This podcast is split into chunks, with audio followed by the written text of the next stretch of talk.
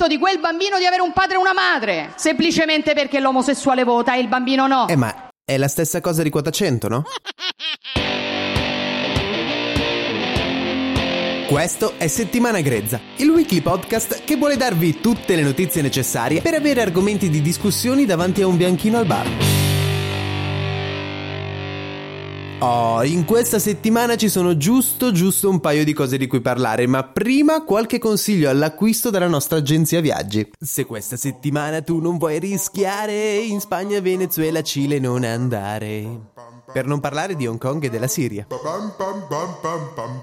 Beh, in ogni caso, facendo ricerca per gli argomenti di questa settimana, si evince una cosa, o come potrebbe dire la Meloni, una sola e categorica cosa. Ovvero che stiamo tornando indietro nel tempo e praticamente siamo già ad agosto 2019. Scopriremo meglio dopo, ma iniziamo. A Savoini ho chiesto: Ma cos'è questa storia del Metropol? E lui mi ha risposto: Niente, ho parlato con dei tizi. E chi erano questi tizi? Dice: Erano degli avvocati, mi hanno detto che volevano parlare di alcune faccende che riguardavano il petrolio. E quindi? Ma niente, abbiamo discusso di petrolio e di come io potevo aiutarli con l'ENI.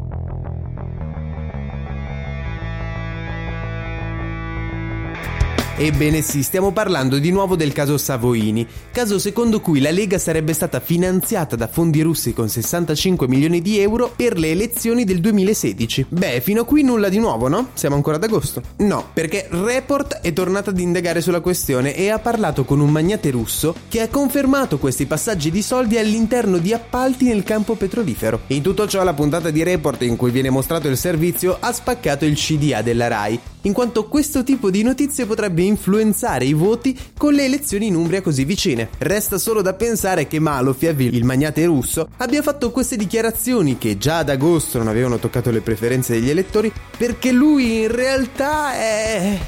è pagato da Soros? Di questo gli italiani sono stanchi. Questo è un popolo molto paziente gli abbiamo fatto delle promesse. Ecco, ma non c'è il rischio che gli italiani rompa... non sono dei coglioni e quindi ora bisogna mantenere gli accordi.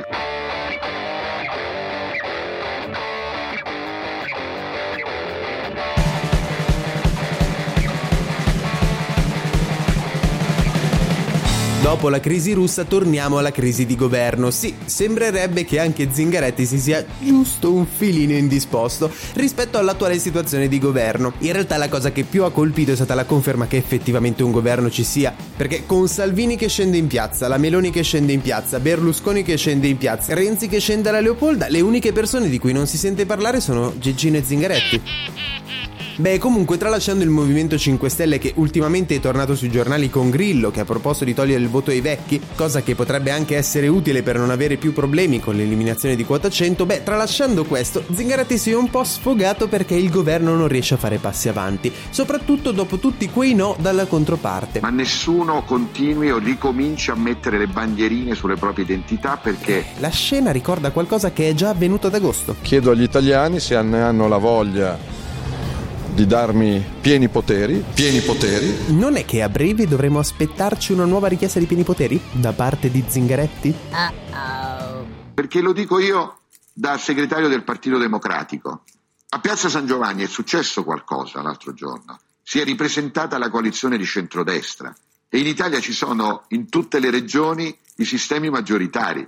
Ora o si dimostra che c'è un'alternativa a quella piazza credibile di persone che combattono e nei territori costruiscono un'alternativa, oppure tutti saranno più deboli.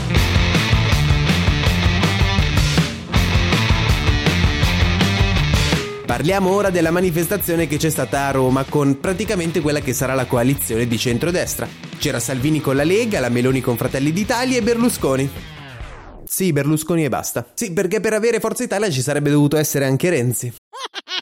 Ma tralasciando le battute sui passaggi di parlamentare di Italia Viva, continuiamo a parlare del corteo. Infatti, secondo gli organizzatori, i presenti sarebbero stati 200.000, secondo la questura 60.000. La realtà è che in ogni caso Salvini e la Meloni si sono presentati molto bene al loro popolo, con artifici retorici e soprattutto Io sono Giorgia! Sono una donna! Sono una madre! Sono italiana! Sono cristiana! Non me lo toglierete!